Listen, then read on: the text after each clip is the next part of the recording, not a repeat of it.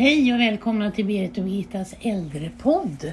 Hej Berit! Hej Birgitta! Vi sitter idag igen på din altan med blommor omkring oss.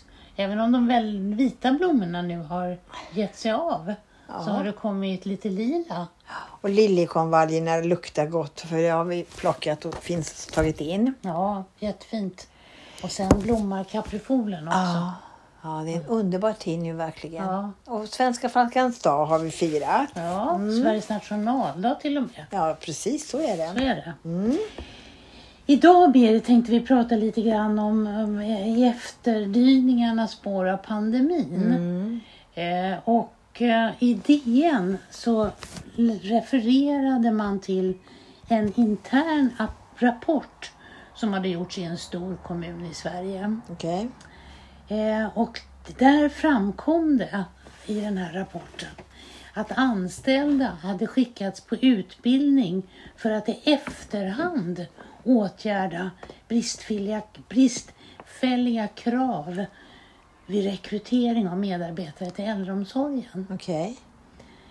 Eh, och det, rapporten beställdes efter att man hade gjort en annan granskning hur han- pandemin hade hanterats inom äldreomsorgen. Mm. Och där framkom det bland annat att brister i basal hygiena, basala hygienrutiner delvis berodde på att en del anställda har svaga språkkunskaper. Och då har man ju gått in och satsat nu på en, en, ett lyft för äldreomsorgen som kallas Äldreomsorgslyftet. Ja. Och vad har vi på det, Berit?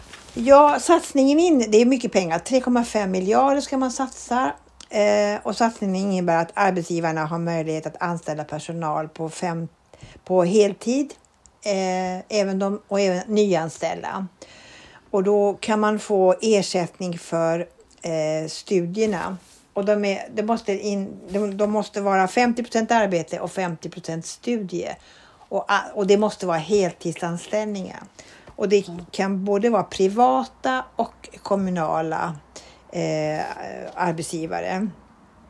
Eh, och som sagt var, det, det, ska, det ska riktas och det ska bli heltidsanställningar framöver. Och man tror att 10 000 nyanställningar kommer, att, kommer det här innebära med det här äldreomsorgslyftet. Eh, vi, du och jag har ju varit med ett tag, Berit. Ja, Vi har varit med om ett antal äldreomsorgslyft, för det har man gjort förr. ja precis. Eh, och man har då, precis som nu, satsat på 50% studier och 50% arbete. Det som jag läste nu var att om du ansluter dig till det här äldreomsorgslyftet så finns det inga krav på att du slutför utbildningen. Nej. Utan du får din heltidsanställning trots att du inte går klart den. Okej, Eh, och vi vet ju det sen... låter ju konstigt. Ja, men så har jag läst mig till. Ja.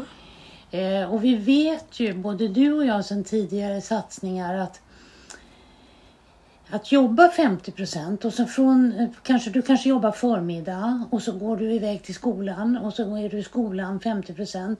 Sen ska du hem och du, många har ju familj och man ska hämta på förskola och skola och kvällsaktiviteter och du har ju ofta läxor. Och många av de här eh, har ju inte någon studievana. Nej.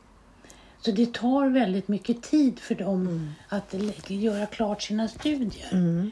Och det gör att många hoppar av. Tidigare var det så, det var ganska många Ja. som hoppade av.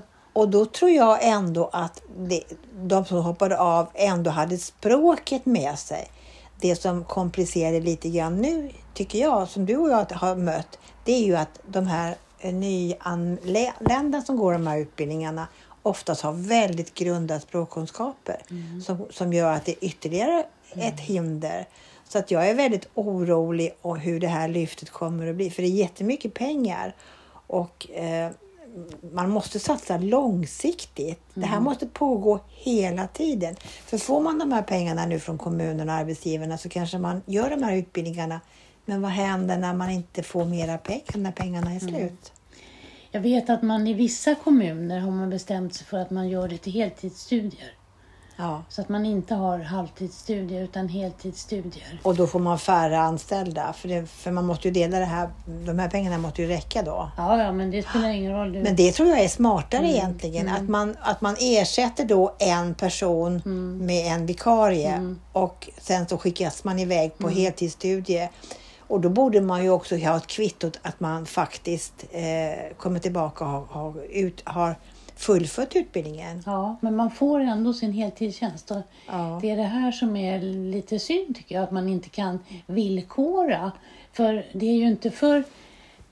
För att någonstans är ju ändå syftet inte den enskilda människan. Naturligtvis en, en kompetenshöjning för mig. Men det som det ska syfta till är ju en kompetenshöjning för verksamheten. Ja. Och ska verksamheten kompetenshöjas, då kan vi inte ha människor som hoppar av. Nej. För då har vi förlorat pengarna och så har vi ingen kompetenshöjning. Nej.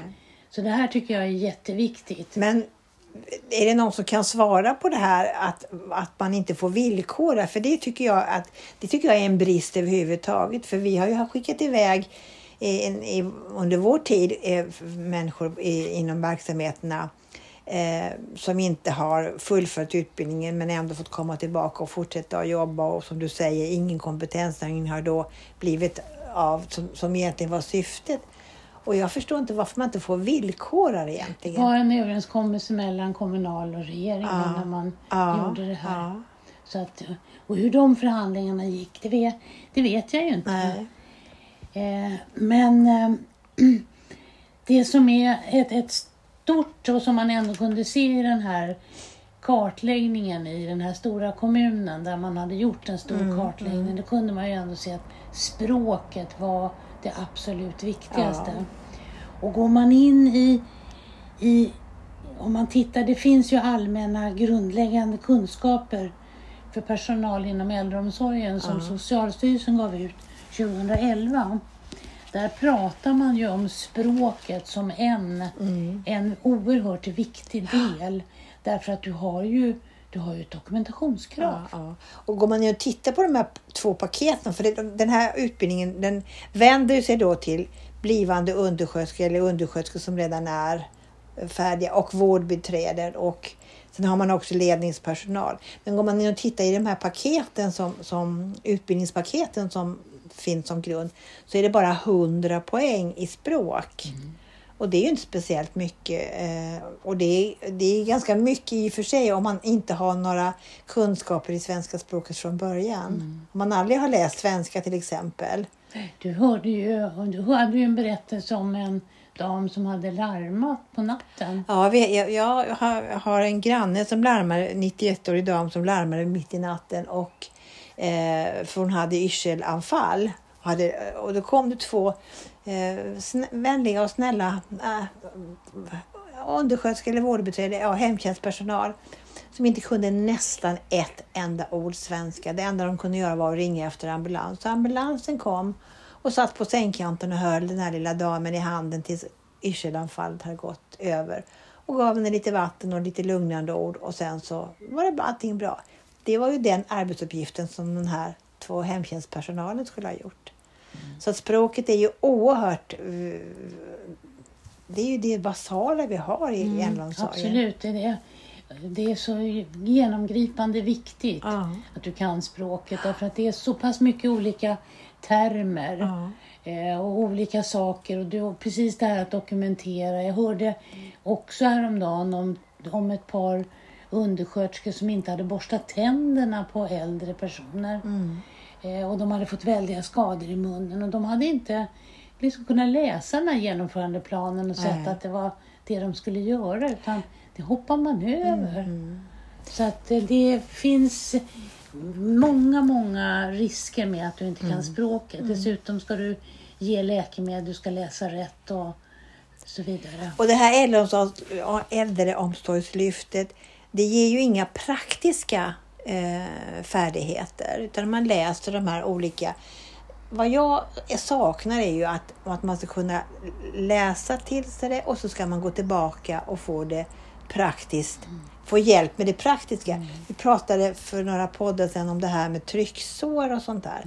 Eh, Som är mycket basal kunskap i, i, i äldreomsorgen. Och det får man inte lära sig hur man lyfter, hur man vänder, hur man med den här tunna, sköra huden som många äldre har. Då, då är liksom de här kunskaperna som man får teoretiskt ganska mm, grunda. Mm. Absolut. Jag är fortfarande tillbaka till det här att du måste ha en mentor eller du måste ha någon bredvid dig som visar dig. Så här, så här står det i texten och så här ser det ut i verkligheten. Det finns ju någonting som heter ung omsorg. Mm. Eh, och det är ungdomar som går på högstadiet som blir anställda ett par timmar i veckan för att eh, vara tillsammans med äldre. De får en kort introduktion i vad är demenssjukdom och hur kör man en rullstol. De ska inte delta i omvårdnaden utan de ska vara en socialt komplement. Ja. Eh, och de jobbar ju oftast på helger. De får en, en eh, timlön, alltså en, kollektiv, en kollektivavtalad lön Ja. eh, och jobbar ett par timmar. Och det här är ju, det är ju kommuner som står för det och det är privata vårdbolag som bekostar det här. För det, är ju, det kostar ju pengar. Ja. På samma sätt borde man ju kunna ta äldre personer som har avslutat yrkeslivet Ja. jobbat i väldigt många år, att några timmar i veckan vara en mentor. ja, precis. Det har vi Eh, efterlyst ja, många gånger. ja. Och det tror jag är det enda. Och ju mera, ju, ju flera eh, nyanlända som vi får, vilket vi är oerhört tacksamma för att de verkligen vill gå in och arbeta inom äldreomsorgen, ju viktigare tror jag det här kommer att bli. Att man, för så var det ju för väldigt länge sedan när du och jag gick utbildning. Då fick man ju varva eh, teori och praktik eh, som gav väldigt goda resultat. Man hade en ganska bra kunskap när man sen gick ut och var färdig. Man, och sen var man ändå inte färdig. Idag i omvårdnadsprogrammet så har du nästan bara teoretiska kunskaper. Du har väldigt lite te- praktik. Ja, Fast de är ju ute på en del praktik Ja, men inte också. speciellt mycket.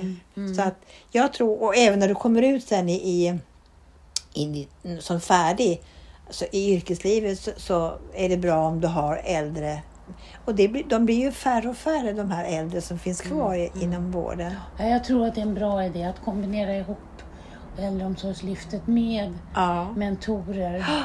Eh, och det vi vet ju, man har ju försökt ha mentorer i, på arbetsplatsen men Mm. de har ju som regel fullt upp. Så att det blir svårt att få det här Nej, man måste avsätta personal och det måste få kosta. Och det säger ju våra ministrar varje gång man, man intervjuar dem och pratar med dem. Så, så säger de ju att man, man vill... Man, man vill det, det får kosta pengar det, och det måste liksom få kosta det. Mm. Och det hoppas jag att de håller. Mm. Rätt. Ja, och, eh, men det som också är lite spännande, eller lite, spänn, lite skrämmande tycker jag, det är ju att man i det här äldreomsorgslyftet har backat på kravet att de, man ska vara undersköterskeutbildad.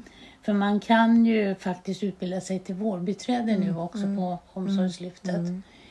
Det måste ju finnas en tanke bakom det, men eh, vi har ju ändå sagt att vi behöver den kunskapen som undersköterskorna har. Eh, och ja, jag vet inte varför man har bestämt sig för det, men det är ju hälften av poängen som man eh, behöver gå om man ska bli Ja, vårdbiträde. ja, precis. Men, men ehm,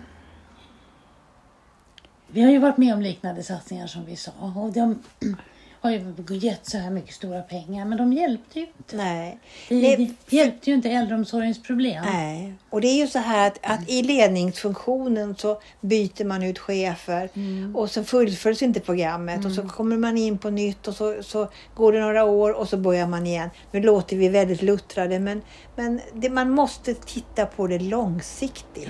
Och vi tror naturligtvis att det hjälper med utbildning. Det är självklart Ja, att vi tror det. Men varför, varför kan man inte rekrytera kompetent personal? Och varför skriker inte ungdomar efter att gå på vård och omsorgsprogrammet? Och varför lockar inte äldreomsorgen? Alltså heltidstjänster, det är ju en sak. Lön är en sak. Jag tycker att den här satsningen med ung omsorg, där man tar in tonåringar för att de ska få prova på. Det är en väldigt bra det- satsning. ja. Och jag tror att det är väldigt mycket okunskap för man hör bara de negativa Mm. sakerna inom äldreomsorgen, vilket man alltid har gjort. Och då, då drar sig ungdomarna för det. Men om de får en inblick i vilket fantastiskt yrke det faktiskt är och vilken fascination det är att möta äldre människor när de är lite yngre och får, och, och Mm. får träffas på liksom väldigt ja, kompromisslöst möten Mm. så tror jag att man kanske kan locka in några flera. Vi hoppas det. I nästa podd så tänkte vi ta upp lite framtidsutmaningar för äldreomsorgen. Vad, vad finns det för utmaningar och vad kan vi tänka oss att man gör åt dem? Ehm, så det återkommer vi till i Absolut. podd Ja. 40. Så, ja, så blir det. Ja. Podd 40. Ja. Så blir det. Ja. Tack för idag Birgitta. Tack själv. Hej då. Hej då.